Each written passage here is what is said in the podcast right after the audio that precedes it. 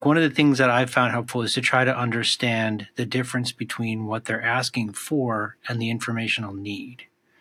For right? sure. Right? And that 100%. Give me an example to respond to. Like, give me something that somebody had, might ask. I had a gig. The guy yeah. kept demanding get, he kept demanding Gantt charts. And all I was able to say was, uh, we don't, we have burn down charts. And it took me a couple weeks right. to figure out, well, he can't use a burn down chart. He doesn't want to learn how to read it. It doesn't answer his questions. So I started to ask him, like, well, who asks you about the project? Or what information do you need to make what kind of choices? because mm-hmm. I was able to come up with reports that would take the output of a Scrum team, give them to a waterfall executive, in a way that he could consume them and make choices from that information.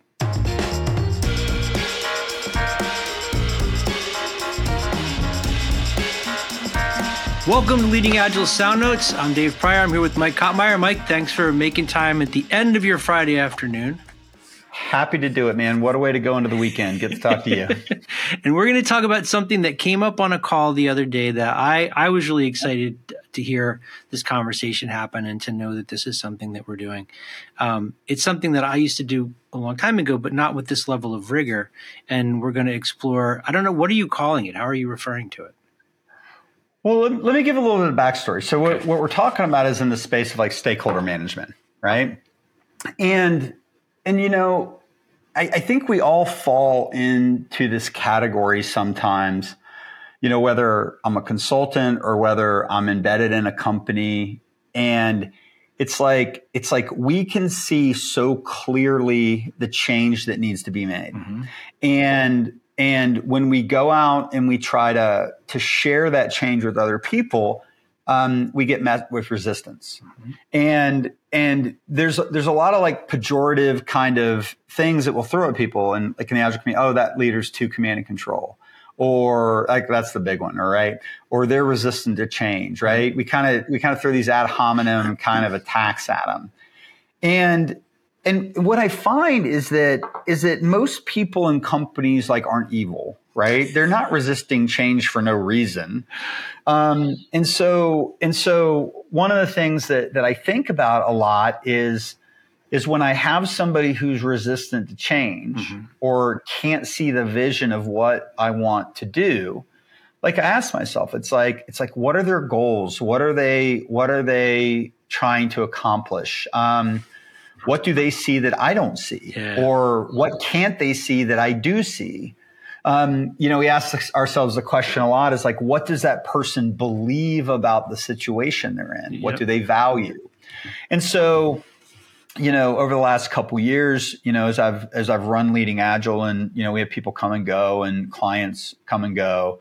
Um, I was just working with a lot of the teams, and, and I was just thinking about the idea that that um, you know maybe formalize some stakeholder management kinds of things okay. in a way that that builds that um, empathy perspective into our our models a little bit, and and you know, and really start from a place of um, generosity with people and organizations. Yeah. And so it's like you know, the classic example in our world is you'll have a development organization that wants to move to agile and you'll have a PMO organization or a team of executives that are trying to do historical earned value or red, green, yellow status reporting or something.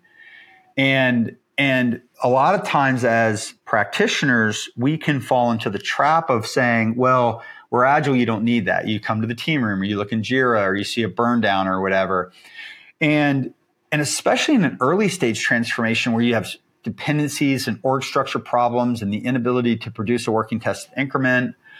It, it's like that that strips a layer of safety off. Yeah. So one of the things we've been doing across a lot of our accounts is is going through org charts and key stakeholders and going, you know, it again, it's just stuff we've been doing for a long time. It's like w- what we got taught as project managers 20 years ago. Yeah.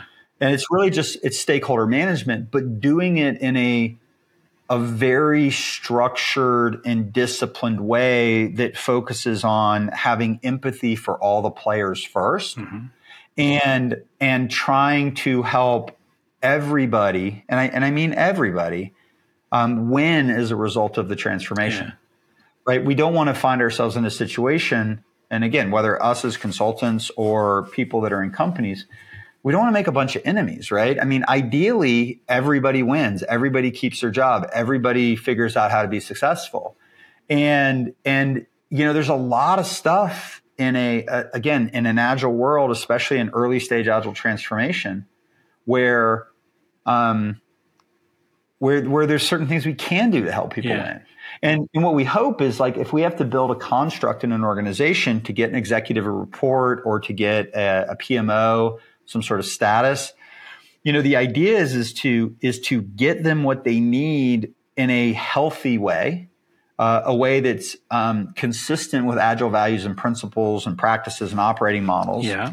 And help the organization see over time that maybe they don't need as much of that you know perceived control okay. as they did you know so that's that's that was the space of the converse, conversation we were having can i ask some questions now yeah, please. i will go on. I, I, was trying to find a way in. Um, yeah, yeah, I know, I know. So, I know. I, I, could talk on this for days.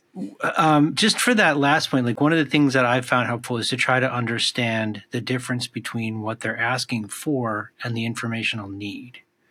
For right? sure. Right? And that 100%. Give me an example to respond to. Like, give me something that somebody had, might ask. I had a gig. The guy yeah. kept demanding he kept demanding Gantt charts. And all I was able to say was, uh, we don't, we have burn down charts. And it took me a couple weeks right. to figure out, well, he can't use a burn down chart. He doesn't want to learn how to read it. It doesn't answer his questions. So I started to ask him, like, well, who asks you about the project? Or what information do you need to make what kind of choices? because mm-hmm. I was able to come up with reports that would take the output of a scrum team, give them to a waterfall executive, in a way that he could consume them and make choices from that information. Yeah, yeah, for sure. You know, I, you know, my early revs of this stuff were probably 20 years ago now mm-hmm. at this point. I was working in a PMO at a company here in Atlanta, and we were doing some crazy things. Um, hundreds of people doing Scrum, kind of operating within a RUP framework. That was when we invented a lot of our um, program and portfolio management, investment tier level governance things.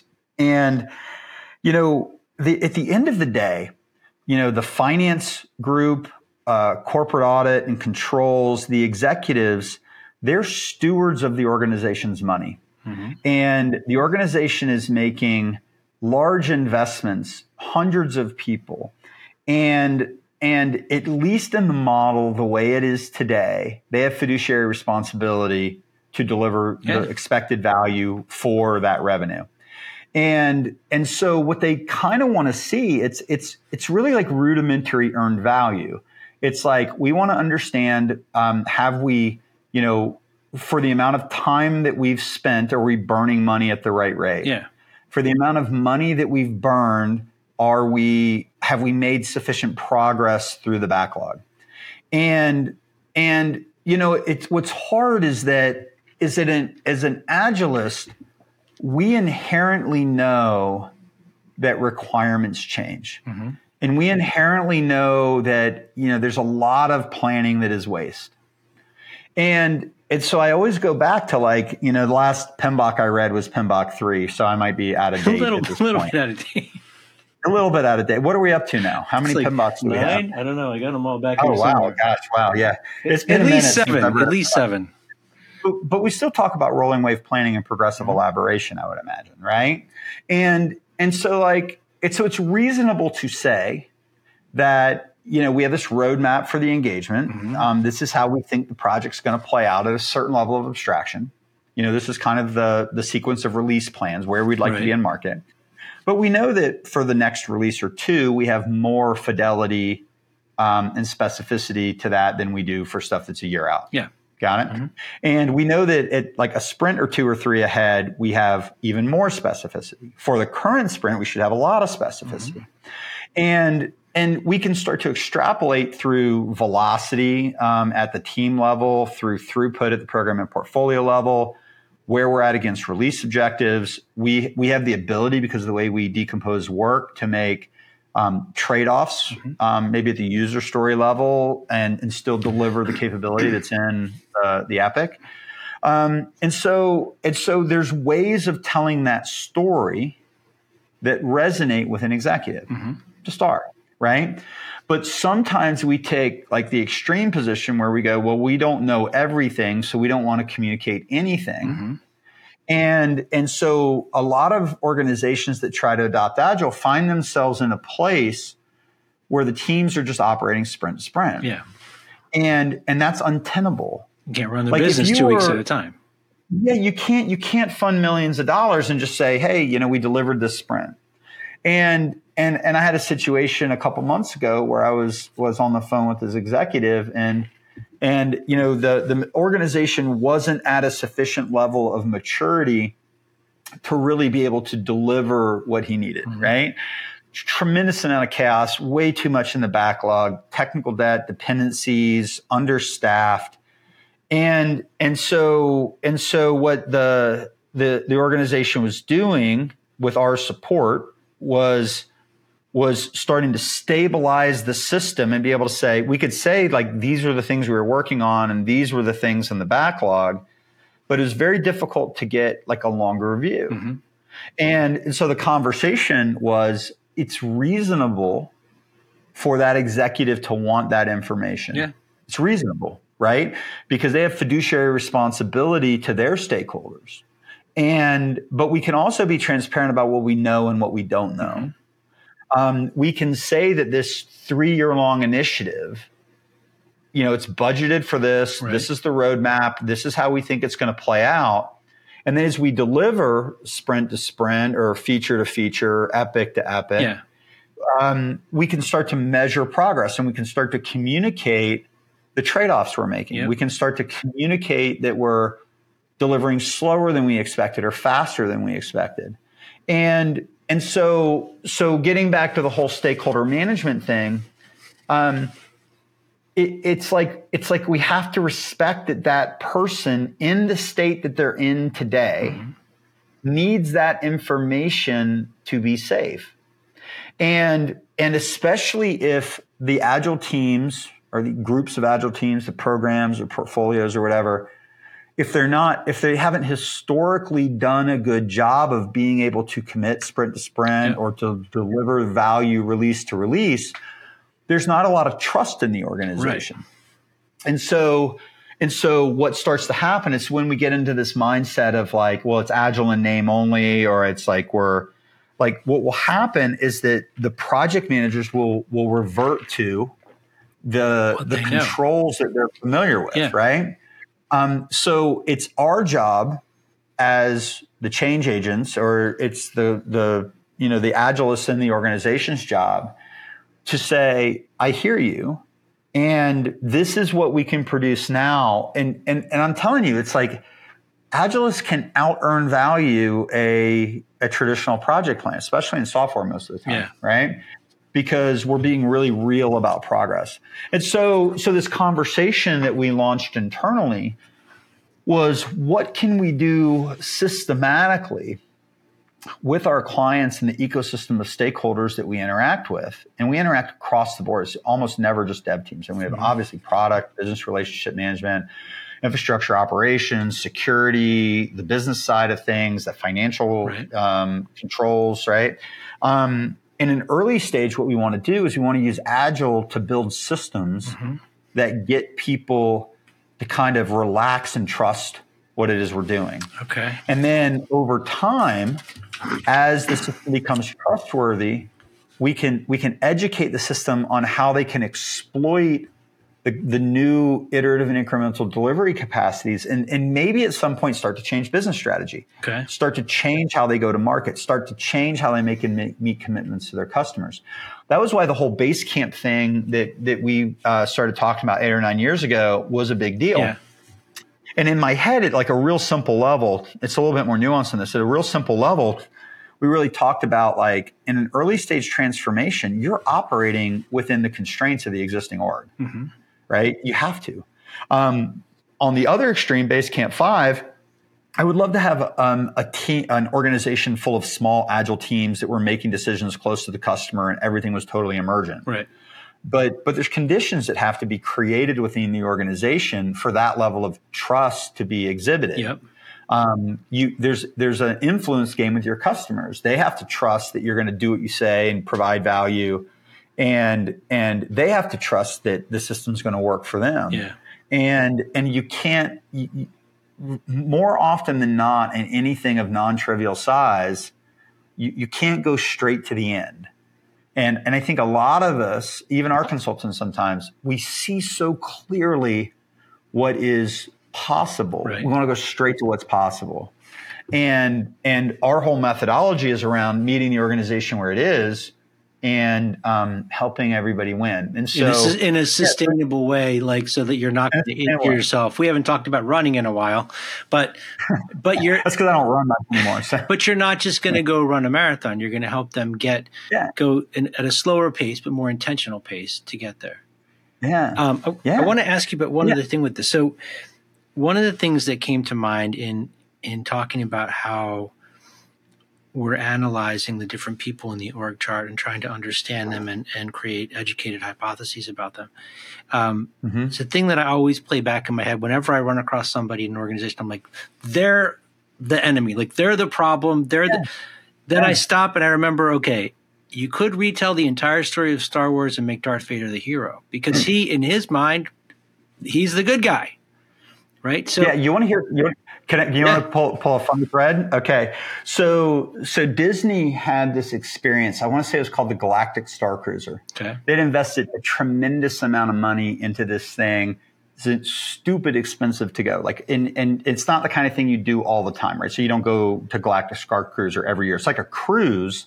The metaphor of it is like a cruise that you're um, doing in space. Okay, it's really neat. It was a really cool experience. I took my uh, took my brother and his son and a friend of mine there last year, right before it closed. So I was really glad we got the experience. But to your point, the the whole thing is like there's this whole story woven in, and you know the the Star Cruiser gets boarded by. Um, it's not the Empire anymore, or the First Order, right? So the First Order. And, oh, this is when you guys were dressed the, up like Star Wars. Yeah, yeah, yeah, yeah. Like we we did cosplay yeah. the whole thing, right? It was crazy.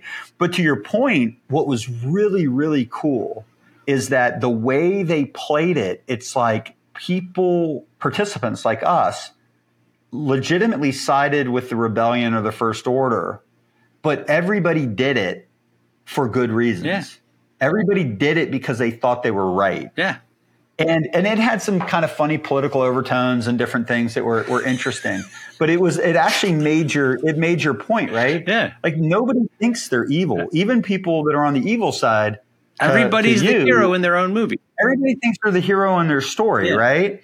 And so and so if you don't have alignment between like the development organization and the pmo and the business like everybody's doing what they think is right to be able to solve that problem. And what the system is telling them is the right thing to do. Well, well, yeah, right. It's like if if if I'm the CIO and I have fiduciary responsibility to my CEO to take these dollars and get a return. Yeah. And the dev organization can't like give me any assurance of that. And so a PMO comes in and it and it does what a PMO does. now makes assurances now again, right or wrong. Again, it's like we would love we would love every business to operate in an emergent, exploratory way with their customers, and and to some degree, right? That is that is the goal in a lot of organizations, but but the challenge is, is that especially in a low trust early stage transformation where the co- conditions are not in place to be able to make and meet those kinds of commitments mm-hmm. or to be able to telegraph progress or to be able to educate the organization on how to manage trade-offs, mm-hmm. how to simplify, right? How to put minimally viable products in the market. Yeah. Um, then, then what happens is that, is that you have players in the organization that are doing what they believe is right, but they're at odds with each other. Right. And so this exercise that we were going through with this particular client is we were we were looking at all the stakeholders. We're literally developing like personas and creating almost like um, persona level like business canvases kind of a thing, and really looking through like like how does each person become a hero in their own story? Mm-hmm. and and i was telling a lot of like a lot of books like there's a book i read in my 20s called pillars of the earth by a guy named ken follett. Mm-hmm. that just made an impression on me. I haven't read it in 30 years or something but really made an impression on me. And i just recently attempted i, did, I didn't get through it like east of eden. And what i was talking about is like sometimes these big epic novels they start off with like 10 threads. Yeah. And everybody's like doing their King thing book, and then yeah. over yeah, then over time they all start weaving together into an integrated narrative. And and that was the metaphor I was using with the team. It's like if we deeply understood the needs of all these players and we could articulate a system of delivery and a transformation plan and a way of interacting where everybody won like what would what would that story look like how would it progress over the next year or two um, like what would be the narrative? Like if i were going to make a movie out of it what would be the storyline? Yeah. what would be the arc crescendo right? The resolution. And and so that's how i was trying to get everybody to think. And what's fascinating what's fascinating is that like is that everybody understands this on some level right? Um, and and i think a lot of people do it intuitively. But when you have, um, let's say you're you're the leader of a transformation office or something inside your company, it's like certain things that you think are intuitive aren't necessarily intuitive yes. to all the people you're working with. They're just not, right? And so and so and it's so human nature to, you know, we tend to be tribal and we tend to locally optimize and we tend to think about our, our stuff and we're the good guys and all the things we talked about. Right. And and so we're just going through a really intentional exercise of of taking all the stakeholders, understanding their story and how what they need to win in their story. With whatever data we um, have, whatever information with, you have. With, yeah, with whatever, right? And how do we, through our system of delivery, through our transformation models, through our change management tools, like how do we how do we weave a narrative of transformation and change? Mm-hmm. Where we don't we don't have to demonize anybody and we don't have to make anybody else the bad guy. Yeah and and I get it, right? Some people some people don't operate from a good place, and and that's that that's true, right? And sometimes that's the reality. But but but to but to assume that out of the gate, I think is dangerous. I think I think people people are generally trying to do what they think is the right thing for their company. So I had this teacher one time who said to me that every I was complaining about the people that shop at Walmart in their pajamas at like four o'clock in the afternoon or Walmart people. Yeah. And and she said you have to remember that every person you meet is doing the very best they can with every single moment. So like even even the person like they might look like they have bad intentions for whatever their conditions are. We don't know their story. They're they're making the best possible right. choice. Yeah. Um, yeah. But it's hard to remember that. Yeah, and especially when you're trying to lead people to change. Mm-hmm right? And you're you're trying to get them to do something that's different and uncomfortable. Um, they're trying to operate in a new way. I had this really powerful experience. My last corporate job, um, before I went to go work for um, Version One, um, I worked I worked in an ecosystem with this lady. i am sure I've shared this over the years. Um, and, and it was interesting. It's and this is probably somewhat made up, but it was a cool storyline, and she's just so difficult to get her to change. Right, her priorities were different. She had become a VP over 25 years, doing a bunch of stuff. And, and, you know, in my head at the time, you know, I was probably all of like 35 at the time. And in my head, she was just evil and resistant and difficult and just, just awful. She's just awful. Right. Yeah. And, and, and she kind of was. Right. But, but, um, I actually somehow found out that I had a really good buddy from a previous job that lived next door to her. And I don't know how it came up, but I heard something about her story. And, and it was like, and this is an example I use all the time. I have a few other ones, but this is like my favorite. And, and I learned, I didn't know anything about her personally, but like, um, she was a primary breadwinner in the family. Her husband was an entrepreneur, was, was, is kind of uneven, right? His business yeah. hadn't really taken off. She lived in a really nice house in a really nice neighborhood, had kids in college. And, and I just had this moment of realization that, that, um, that when I was suggesting that she change, you what I was doing is I wasn't threatening her life. Yeah. Right. And because I was asking her after 25 years to do something that that she might not be great at. And it might risk her position mm-hmm. or it mm-hmm. might expose her or something. And in, in that moment, I just it just gave me just a, a new empathetic lens yeah. on what why people show up the way they do um, and, and they're usually not stupid. Sometimes they're usually not stupid and they're usually not evil. Um, and so sometimes if you can, and we don't know what they're responding to, what trauma they're responding to when they yeah, sure, Oh, yeah, I didn't get even get into like trauma and identity issues and ego and yeah. sense of self. Right, and that's a whole nother level of exploration. Um, but yeah, right. So it's like when you approach it from the standpoint, everybody's trying to do the best they can do, and they have all these drivers that you're probably never going to be exposed to. Mm-hmm. And so I'm just a really big believer in, and and this is what we're trying to like codify, right? It's like we do it, but we're trying to codify it into a methodology and into an approach where where we create a shared understanding of that ecosystem of human beings. Mm-hmm. And when we approach and make recommendations, we do it in a way. Now, you might say, well, is that disingenuous, Mike? Because, you know, at the end of the day, we're not going to need a PMO. Maybe, maybe not, right? It depends upon the complexity of the organization. But here's the offer, right? There's not a human being in the world in a PMO that wants to run around and chase after people for status reports, ask them the percent completes, put red yellow. I, I just don't think maybe maybe I'm sure one guy. Exists, right?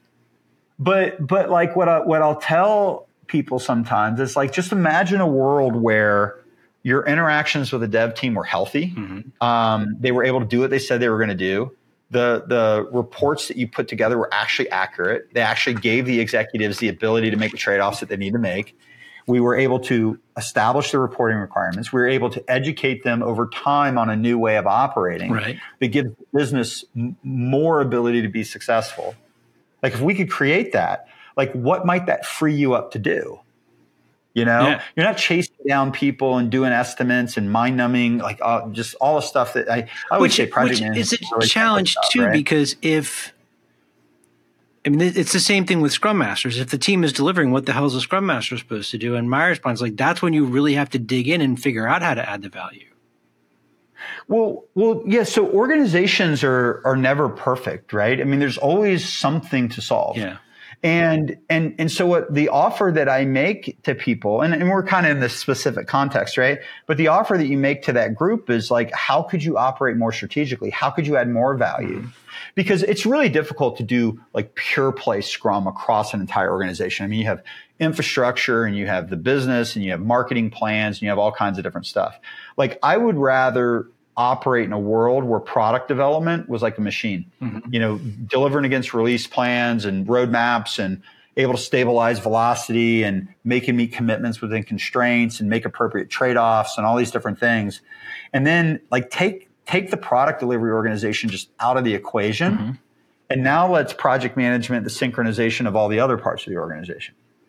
Right? I mean, that's what you that would be a more strategic view okay. of it you know? And and i and again I've, I've said for years it's like scrum did away with project managers but it didn't do away with, with project management. It just redistributed yeah. it, right? So project management i believe is essential. I think understanding how to do project management is essential. Yeah. do i need a scorekeeper running around checking boxes and making sure deliverables are produced Not so much. Like there's there's different ways of accomplishing that yeah. that achieve the same goal right? Yeah but but again and, and and again sometimes with us usually we have a broad enough span of influence and control that you know we're not just operating with just the dev team but occasionally we are. And so it's easy to align with your customer to see the world that they the way they see it. Yeah. or if i'm in a pmo or in a transformation office internally it's easy to see the world through my lens.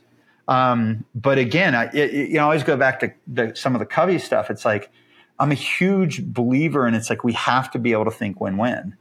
We have to. Okay. We, we have to create a, an environment where everybody gets to be the hero in their own. So story. I want to ask you. This was something that came up on the call that you kind of started to talk about, and then the, the topic changed. Um, just to, to, lay some of this stuff out for people. So we're going to form hypotheses about who the individuals are uh, we're going to test those as we get to work with them to try to see mm-hmm. how close we are or off the mark. And as this thing evolves, we're going to be able to realize there's going to be a point when this person is going to feel an incredible amount of tension or stress because we've changed something that just upsets their whole apple cart. And the thing that okay. I wanted to ask you about towards the win win side is would we be able to go to that person and say, listen, there's going to be this moment later on where you're going to want to like set us on fire. And when you want to do that, here's why that's happening. And here's what comes after that. Because then you could show them the future state where the tension is resolved and how we get to win win. Would that, do you think that that would be a way to create safety for them? It's probably not the lens that I would take. Okay it's probably not the perspective I would take by default, okay. right? Um, what I would look for is is I would want to deeply, and again, we're just using the PMO and the dev mm-hmm. team as a as a, a common example, right? Um, it happens it happens across between the product organization, and the dev teams, you know, aspects of the business, or DevOps and you know in delivery or security and delivery, and it's it's, it's all over the place, right? So, so what I, the offer that I would want to make is I want to deeply understand the actual problem that that group is trying to solve, like okay. the the questions that they need to answer. What the PMO's and, purpose is. Yeah, and what I would offer is a better, more efficient way to get them what they need. Because okay. when they ask for status reports or they ask for documents or ask for percent completes or ask for grades, those things are proxies for what they need. Mm-hmm. That's the only thing that's available for them to ask that gets them the ability to answer the questions they need to answer. Yeah. And if I can offer them an alternative way to get the questions that's actually easier for them and creates okay. uh, alignment in the organization. Yeah. Like I would like to get to a I would like to be in a place where I'm communicating gain rather than loss. Okay. Like I'd rather say, I, yeah, there you go. You got my reference, right? Yeah, I'd rather, yeah. So what, so what Dave was just referencing was um, that was a long time you know, ago. A lot, of times, a lot of times in Agile, what we do is we we tell people we walk into like, you know, we say we're going to do Agile, and we're going to be able to tell you all the things we can't do. Yeah and and it's like that's language of loss right who wants to who wants to sign up for well just out of the gate i'm getting less than i want um, but if we can, if we can tell a story that's that's how do I get more of what I want more effectively? Yeah. Um, you know, and sometimes there's a trade off there, right? And sometimes it's like, um, I get all of the top level objectives, but I make some trade offs in the small. It's a whole minimally viable product thing, yeah. right? Like I get to be in market, I get to sell, I get to do all the different things I need to do to satisfy my customers, but I'm making some trade offs in the small over time to get more of what I want in the large. Okay. And and that's a language of gain. And so with most people, what I want to try to do is I want to create a language of gain where where I offer them a better way to get more of what they want. It might be a different way it might create a little bit of discomfort. That's probably fair, right? Change always is a little uncomfortable. Right. But if I can show them clearly how through the operating model, through the transformation, through all these things that that they can see that path. Yeah. You know, it's you know, it's a, it's a different it's a different story, right? So that would be the angle that I would attempt so, to approach it from. All right, I'm gonna I'm gonna just say this because it's stuck in my head from what you were saying. Okay. So if this was the movie Taken, and your daughter's being oh, kidnapped, wow. instead of you as Liam okay. Neeson saying you're going to get taken, you're going to say you're going to get rescued wow, um, I, I, I, that's a big context jump there, Dave. Um, well, maybe, yeah, we can cut that yeah, part out. Um, yeah, okay. No, keep no, keep it in, keep it in, keep it in, keep it in. It's it's it, but, it, that's what makes these conversations fun. Rather, because uh, the thing I was I was wondering, like, what I say to the PMO, you're going to get to a point where you're all going to feel like your jobs are disappearing, or you can't do your jobs, and rather than that, talk to them about what is okay, their mission. Yeah, let me rephrase yeah. that. So their their jobs are going to get they're going to feel like their jobs are going yeah. away. Is that what you're saying? Yeah. Well, well, so if if I have a system that is so well run that it makes their job easier, then what that does is that frees them up to do more strategic things. All right.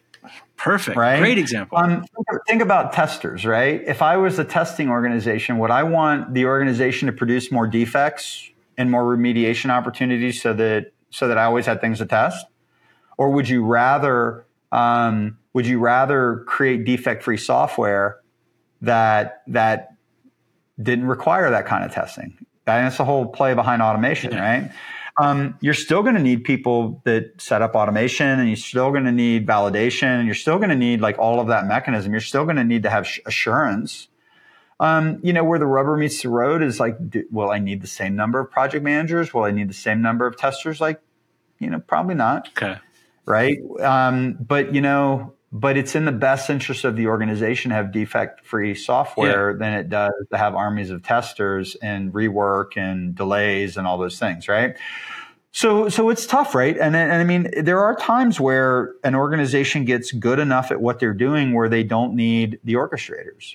But I'll tell you, here's the other side. You've been around long enough to know this. I can remember, and this is like 53. This is like 25 year old stuff. Like I remember when we would like plan high level projects back in the day, you know, what would he say? Like, you know, for every six devs, you need two testers, one business analyst, something Three like that. Well, it's like that pair that that's flipped at this point yeah. in some places. I mean, like the ratio of people that do requirements identification and testing to the actual number of developers in some organizations it's it's well probably because they had it the other way before and they have so much technical debt to suffer through well, now. well sure right? And so you know in the face of a organization that is out of control but you have to have visibility what else do you do other than assign project managers to it right? Yeah. And so, so I do, I, so I, I don't think testing goes away. I don't think product management goes away. I don't think project management goes away. But, but I do it think changes. there's opportunities to flip the ratios yeah. and, and change the world around it. Okay. And that's in the best interest of the organization as a whole. And you know, but I get right. I get that there's human stuff, so, right? But so you, you're still looking for win-win situations in these organizations where everybody gets a shot to win. And and at the individual level, we would be trying to understand who is this person, what do they need for their job, what do they need from a personal success level, and create as as much as possible opportunities for them to succeed as best they can within the context of all the other storylines that are running within this epic that you're telling. Yeah. So, so like, here's the thing. So whether it be a testing organization or a business analyst organization or any other PMO, it's like we, I, I think on some level we can all agree that we want the system to be rational and we want the system to work. Mm-hmm. And the organization ultimately gets to decide do they want to redeploy those human beings into other more higher value areas? Yeah. That's the ideal.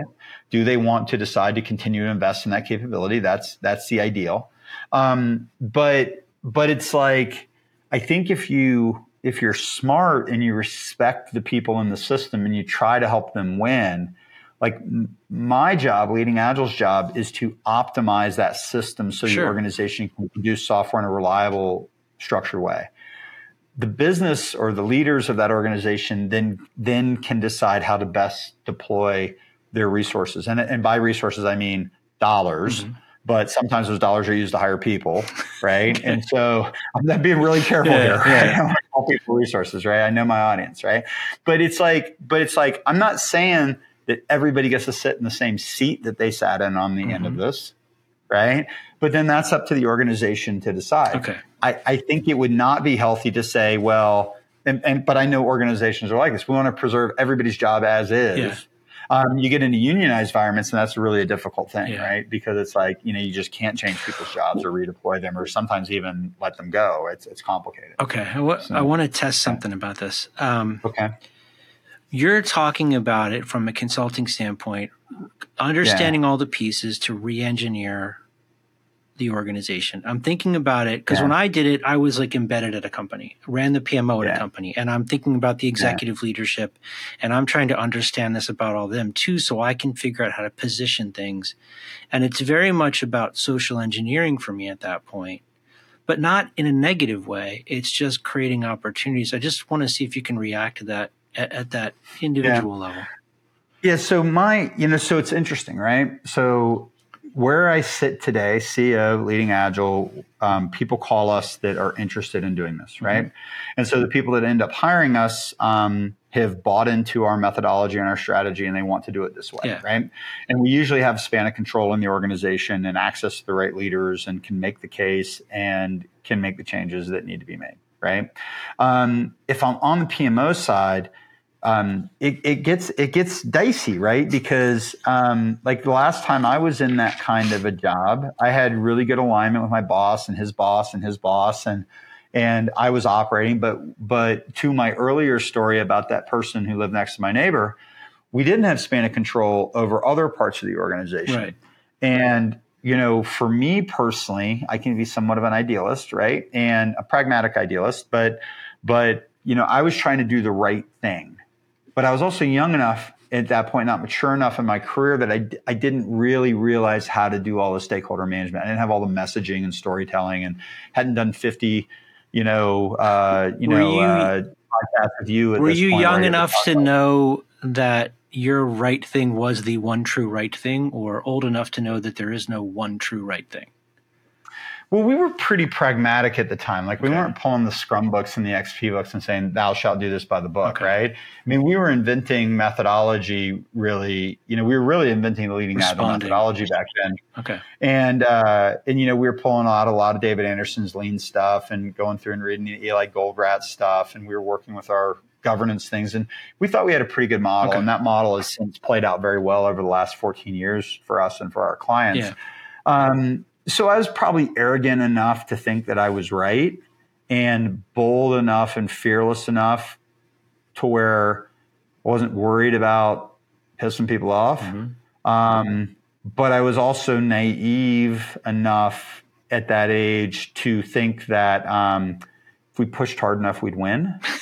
you know, I didn't really didn't really realize you know the implications of building relationships and alliances yeah. during that time you know, so so it's cool, right? I mean, it's like you know, I don't stay 35 forever, right? At this Thank point, um, yeah, for sure, right? And so and so, yeah, right. So there's a little bit of um, there's give and take, and you know, one of the things that you know is part of our DNA as a company is this recognize that change is a process. Mm-hmm. Um, there, there and it's incremental and iterative over time. And and I think that maybe gets into a little bit of what you know, I'm coaching in our organization and trying to instantiate via methodology is a is just a really broad sense that especially in the early stages, if we can't tell a story about how everybody wins and where they fit in and and how they become the hero and how they, they're able to do their jobs better, yeah. inevitably it requires some level of change. It's going to be different. But but there's a difference between saying, I'm going to get you so much quality information that you can do your job as a PMO um, reliably, safely. It might be different, mm-hmm. you know, so it's not it's not totally risk free. Yeah. but you connect that dot and you say, you know, I remember back in the day, it was like, you know, we'd get these fire drills and it's like, oh, well, we need to see percent complete. I could pull backlog data, I could pull our roadmaps, I could pull this, I could understand our earned value. And we were doing pure play agile metrics at that time. Mm-hmm. And I could, and I could do that yeah in hours where most everybody else was spending weeks trying to pull together all the information because it, it was all manufactured, right? And it wasn't well, right. Well, also because you understood yeah. project management and you understood Agile. Yeah, it kind of helps, yeah. you know. Well, well, again, right? Making making my point here a little bit. It's like because I understand project management, because I understood Agile, and because I understood the needs of the product organization, I understood the needs of the business and the IT infrastructure. Because I understood all those things, you can start to craft solutions mm-hmm. where everybody wins, right? If you only know one slice of it and you don't know, because again, like like I'm telling you, it's like project management is a thing. Managing time, cost, and scope is a thing. It's very, very few environments that don't have deadlines, that have just open pocketbooks. Yeah.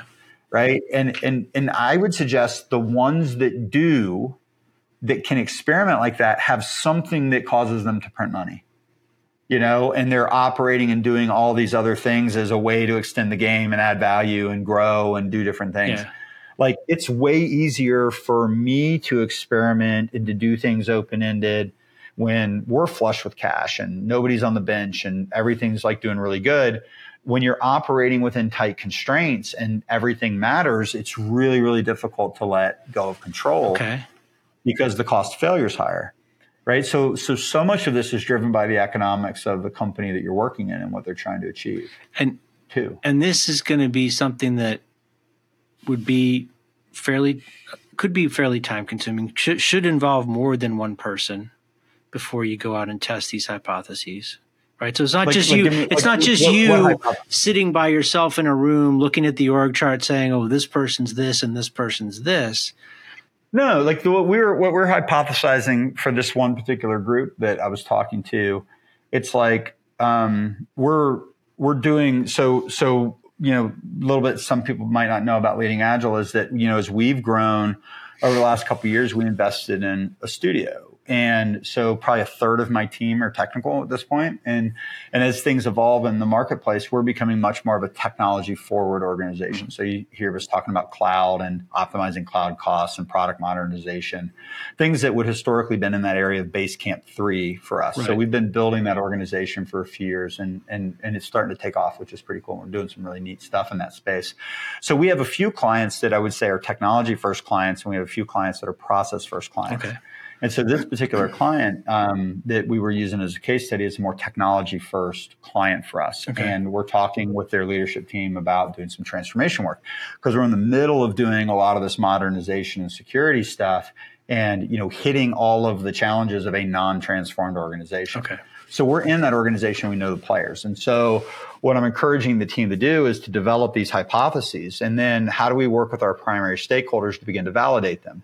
And then how do we actually work with all of the other adjacent parts to bring them in? And then how do we communicate a vision for them where everybody wins? And to do that, like what I'm, I'm really trying to do is to take this particular team and really get them to have empathy you know, most directors of development have similar kinds of problems. People that do security, similar kinds of problems. People that do release management, similar kinds of problems. Yeah. Unique business drivers, unique traumas, unique situations, all those different things. So you have to validate over time, but it's we might not know some nuance, but we know a lot because um, it's just not all that and, different company company. And even if the hypothesis is wrong, that's very valuable in itself because it shows you like, oh, this person isn't who we thought. I mean, that was there was one example of a person that you did a color code test on that oh, yeah. you had profiled a certain way and the test showed yeah. them to be the total opposite. And it was all because of the yeah. context of their relationship with their boss.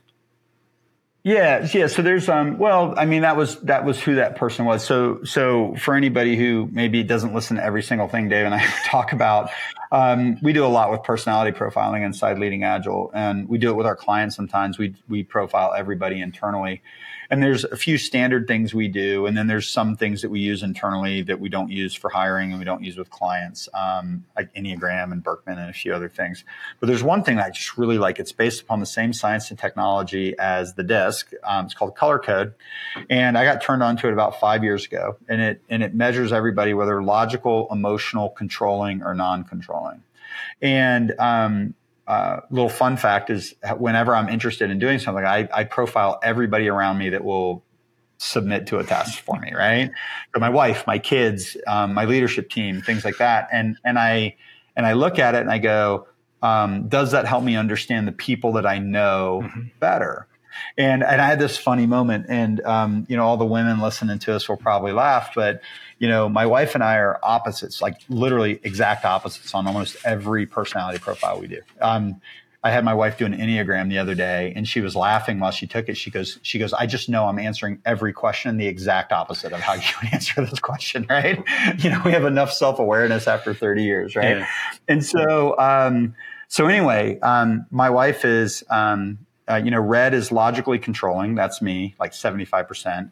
She's um, emotionally controlling. And that's like powers logical controlling, like, like intimacy and connection is emotional controlling. Like I want, I almost want, I demand in my relationships to feel good and to feel connected. And then there's logically non-controlling and emotionally non-controlling. Right. So logically non-controlling is like, um, um, like following the rules and uh, emotional non-controlling is like having fun, right? So I'm red, yellow. My wife's blue, white, and um, you know to, to, survive with me over the last 30 years, or at that point 25. You know, she knows that she, she, just had come to the conclusion she can't lead with emotional arguments. And like I had it convinced in my head that my wife was um, logically non-controlling, and she is to a point, but she's more dominant, emotionally non-controlling. And what she does to trick me um, I know she doesn't do it on purpose, but she tricks me all the time. I'm better at figuring it out now. Is it she's she'll have emotional conversations with me through a logical lens, right? So she's leading with facts and things like she thinks I want to hear, but I have to go, oh wait, we're having an emotional conversation. and and that's and that's a really yeah, it's a really interesting dynamic. And so when we first started to do this and I started to have these light bulbs go off, I'm like, oh, this is why I've been kind of messing things up for the last 25 years. Um, like there's sometimes I'd literally stop, like I'd go down the path and I'd be like, oh wait, wait, wait, wait, wait. Oh, we're having an emotional conversation. I'm sorry, I totally missed it. And then I would literally like flip my brain and I'd start listening through an emotional lens, right? Um, you know, so we have um, yeah. So you, your story is we had a client that I think everybody on that account would have said was incredibly logically controlling. And then we did a personality assessment on him, and he was um, incredibly emotionally controlling. So he was using logic and frames and rules, and like it was really, really, um, you know, kind of difficult situation to work through. But what he was really trying to do was to protect the people around yeah. him you know? And so and so it was a very powerful realization with that team when we realized that you know okay what was he really trying to, to achieve yeah. right? so one of the threads that we pulled is it's like you know where would you know personality profiling play into this? And you know could we make a could we make an educated guess on somebody's um, you know profile to kind of start to decide? And you know when you start working with people sometimes they'll they'll, they'll be willing to take that test and, you, and it gives you a lot of information. yeah but but like when I started realizing that my wife wasn't um, you know going through all this logical stuff to convince me, she was going through all this logical stuff to communicate an emotional concern about the kids or her parents or me or something like that. Yeah. You know, light bulbs go off, and so it just drives home the point that um, you know again, you, you, mentioned it's trauma and it's upbringing mm-hmm. and it's personality and it's experience and it's role and it's are you under stress or under duration duress um, you know, what am I trying to solve organizationally? Yeah. And the more empathy we can have for our stakeholders, the more we can understand what they want and put them in a position to win. Um, and we get the changes we want, we get the organizational um, characteristics yeah. we want, but then they get what they need to be successful in their job. It's just way better than trying to marginalize people and label them as difficult or resistant to change or command and control just, or whatever. Yeah, force them into a different space or but the, but you can't usually force people, right? So you end up at war with them, right? You end up at war with them, and and I'll tell you as a as a consultant, those are the worst situations to be in. Is when we have stakeholders that have chosen sides, and it just gets it just makes everybody's job harder when we don't approach each other with sufficient empathy and understanding. And that's my chance to plug the art of war, which says that the, oh, yeah, the yeah. best battles are the ones that you win without ever fighting. So everything that Mike's talking about, if you if you, anybody who's read the art of war, all of this ties d- directly back into that book and understanding the person you're negotiating with as well as yourself, so that you can create the opportunities for people to, to achieve what they need to achieve. So what I think is fascinating is that somehow I've, I've what I've what I've also found is I'm very Jungian, Carl Jung, mm-hmm. in my thinking about things. Um, it's interesting how you get influenced by things without having directly experienced them. So I've never read a Carl Jung book, but apparently, like everything I think about is right within his school of thought. Um, and so Dave kindly sent me a, a Kindle copy of that book, and uh, and so that'll be my homework is to um, is to. Yeah, I think you're going to enjoy it a lot. That yeah, I started reading like the introduction while I was on the plane cool. this morning. So all right, it's cool. Thank you for doing this. Yeah, you're very welcome. I always appreciate these conversations, and it's funny. I, I, guess people probably have this figured out by now. I have no idea where these are going to go. yeah, I wasn't sure with this. I did have a note not to bring up color coding, and I did it anyway. So, ah, well, yeah, yeah. As long as we weren't talking about specific clients or accounts or naming names, I think we did pretty good. I think we did pretty good. I think we did pretty good too. Yeah, pretty good. Cool. Yeah, awesome. Well, thank you for doing this.